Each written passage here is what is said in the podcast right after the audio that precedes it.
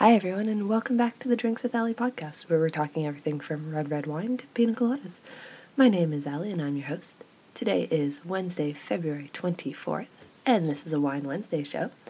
Before we jump into episode 29, let me just say how sorry I am for missing Monday's episode. I got the chance to visit my fav- one of my favorite distilleries up in Halifax, so Compass Distillers. We tasted an unreleased product, did a barrel sample, and made a black box cocktail. I took a whole ton of photos and videos, and they'll be coming up on my social feeds in the next week or so. So I uh, missed the chance to record that morning because I had to be up and going for farm chores before I got there. And uh, just didn't get it done. So I am super duper sorry, guys, all about that. But back to today's show. So, like I said, today is episode 29. Since Saturday is Drink That Bottle Day, let's chat a little bit about storage, collecting, and I'll let you know what bottle I'll be opening up on Saturday night. So, let's jump on in.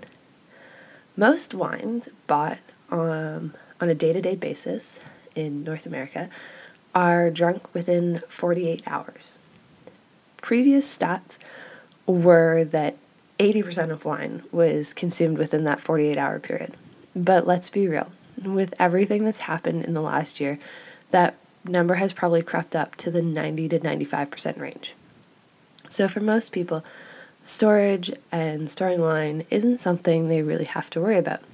Plus, who can really afford to buy extra bottles to lay down in hopes of keeping a bottle to uh, see how it matures?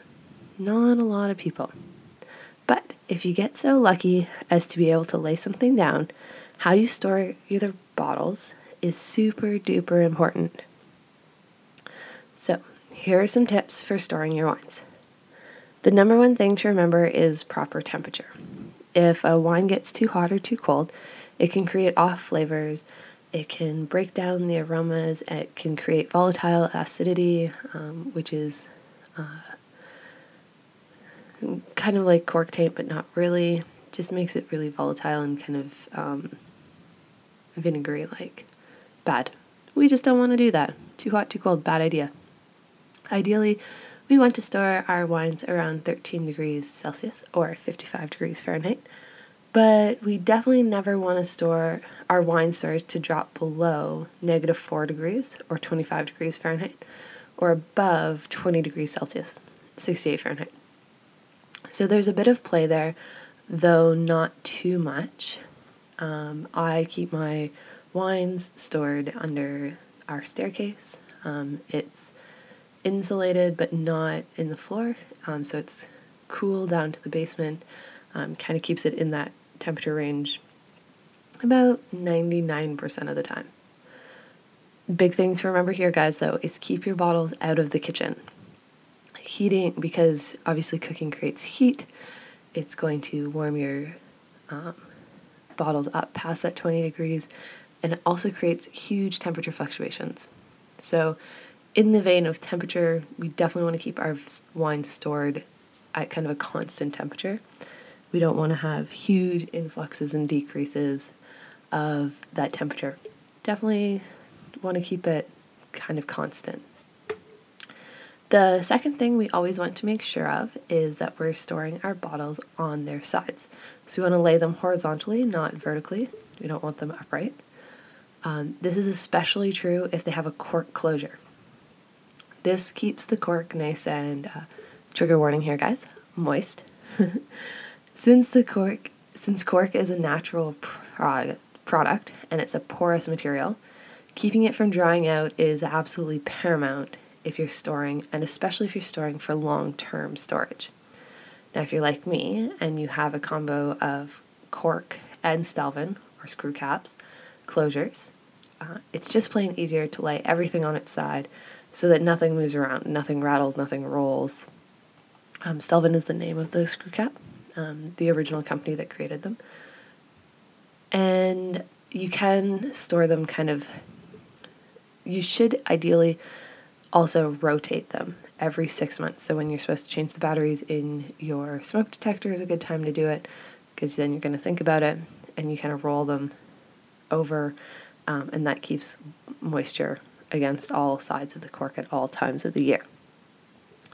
But that's uh, it's not super duper important if you don't do that. It's definitely important to make sure that you're keeping them on your side though.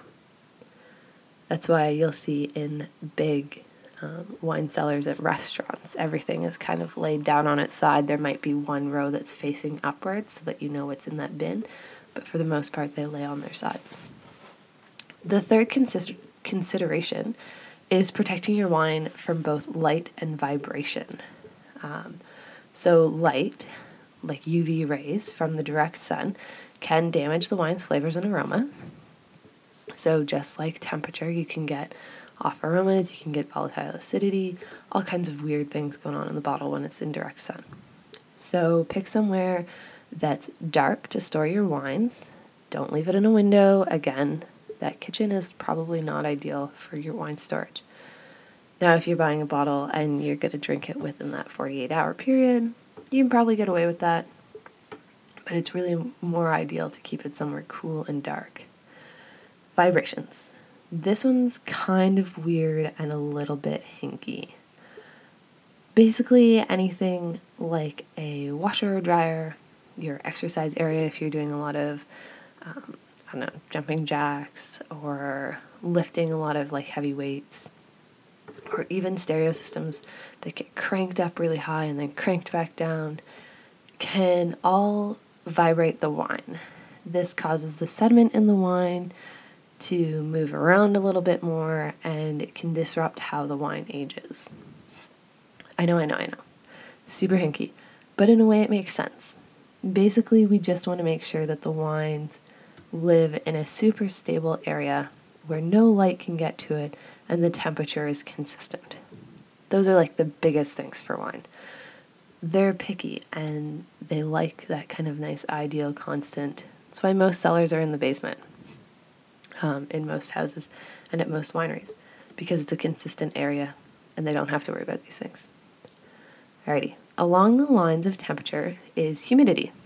Again, it comes down to the cork's moisture level. If the humidity is too low, the cork can and will dry out. But on the opposite hand, if the humidity is too high, the cork can mold, which, if left long enough, could make its way into the wine causing it to go off. So, humidity level, we want it around 60 to 70%. It's kind of ideal for wine. Um, again, it's a little bit of a hinky thing, but you can see where it makes sense. So, we definitely want to keep it a constant temperature, keep it in a nice humid space, slightly humid space. We want to make sure it's away from the sunlight and we want to make sure that it's laying on its side. So, now lots of people will recommend getting a wine fridge to store your wine in, which is totally fine if you feel the need to. Honestly, though, guys, I only just got my first wine fridge in 2020. Um, so, 14 years after entering the wine industry, I got a wine fridge. You definitely don't need to have one. They are super awesome and super cool and they're great for storing your wine, but definitely not necessary. And again, temperature wise, you gotta have to pick if you want to keep your whites cold or your reds cold. So um, mine is stacked with white rosé sparkling and some beer. Um, so it definitely doesn't hold my reds. Um, the reds are all on the shelf. Um, keeping wine in the same fridge as your food can maybe create off flavors in the wine. Okay, so personally, I would think this is super duper rare. Literally, I've never had it happen. And until this year, I didn't have anywhere to store my whites besides in that fridge if I wanted to use them. And even now, because my wine fridge doesn't have vertical storage space, uh, it only has horizontal storage space, if I open a bottle of white, white wine and I don't finish it all, it has to go in our fridge fridge, like our food fridge.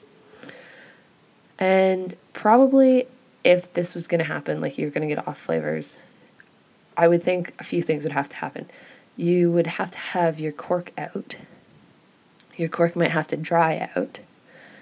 You would probably have to leave it in there for quite a long time.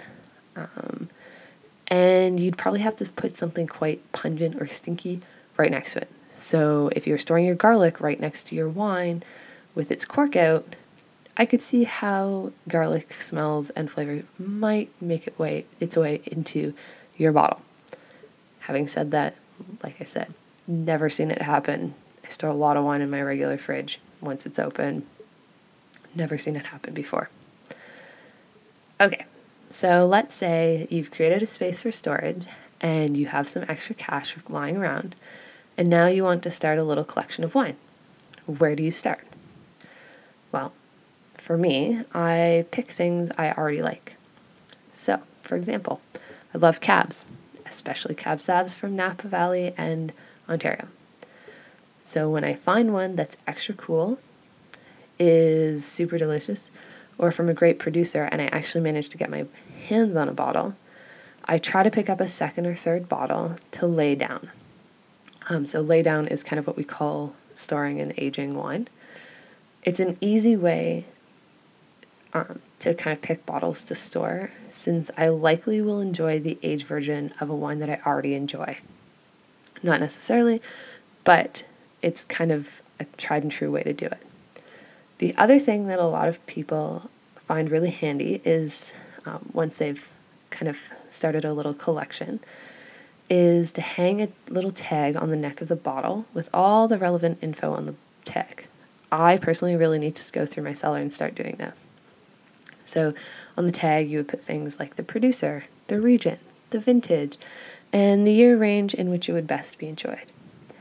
Um, so you can find all of that info if you do a quick Google search or Vivino search. It'll tell you if you put in a producer and a vintage, it'll say enjoy now through 2025 or best enjoy 25 to 2030.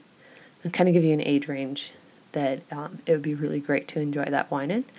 And then you can just kind of write that on the tag and you know, and if I was organizing that way, I would be like, okay, these wines should be drunk first, and then these ones, and then these ones. Just kind of setting up the cellar so that it makes a little bit more sense for us. And honestly, guys, most of the wines that you can buy in stores aren't really meant for aging. Like I said, this goes back to that 48 hour period. Wineries and wine distributors know that.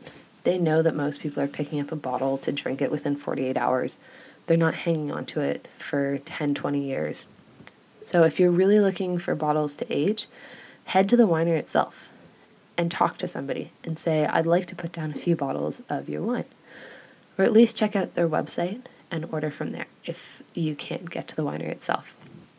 And same thing if you find a bottle and you like, oh, I really want to try that, sounds like something I could age, send them an email. Most winery people are going to be pretty open to talking about wines and wines that can age. They might refer you on to a couple of different people in order to figure it out, but they're going to be super into helping you out.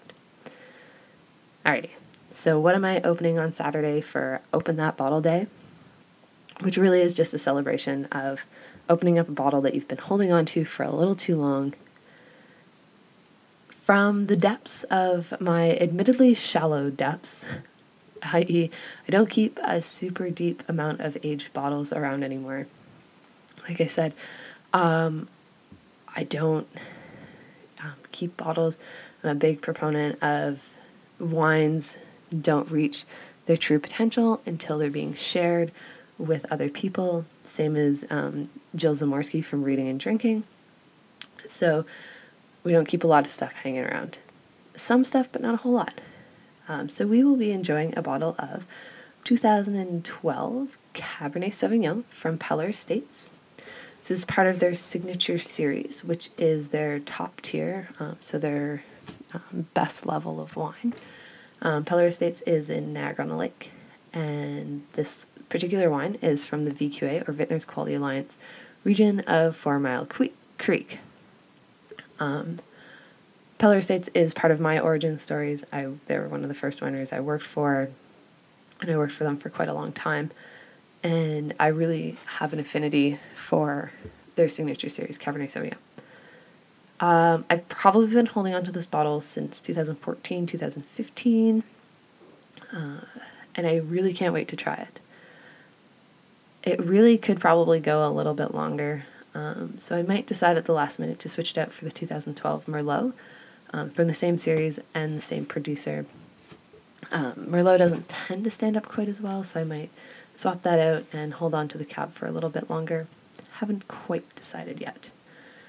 Um, so, like I said, guys, pick a bottle, whether it's a new to you producer, something from your cellar, and enjoy it on Saturday. And I'd love to know what you guys are drinking, so you can head on over to the website and leave a comment on podcast 29's page and let me know. As well, today, guys, it is World Bartender Day. So if you happen to get to go out to a bar, I mean, you should always be tipping your bartender anyways, but maybe tip them a little extra. Let them know how much you appreciate them. And if you know a bartender and they aren't working right now, send them a message to let them know that you're thinking of them. See if there's any way you can help them out. Um, so it's a super cool way to celebrate bartenders around the world and everything that they do.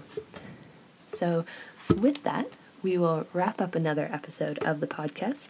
If you want to leave me some feedback, whether it's a question, comment, or a show topic idea, you can reach me in a few ways. You can head over to the website, which is drinkswithali.com. Remember, Ali is spelled A L I. And you can fill in the contact form on the website that comes straight to my email, or you can leave a comment, like I said, on podcast 29's page. You can send me an email directly to drinkswithali at gmail.com. And you can also find me on all the social medias. So Instagram, Facebook, Twitter, Pinterest, MeWe, uh, Spotify, and TikTok. And you can send me a message on any of those platforms as well. And uh, I completely forgot what I was going to say there, guys. I definitely had something else to say. And now my brain's gone blank. So I guess we'll just wrap that up. Fill your glass with something tasty, guys. Cheers, everyone.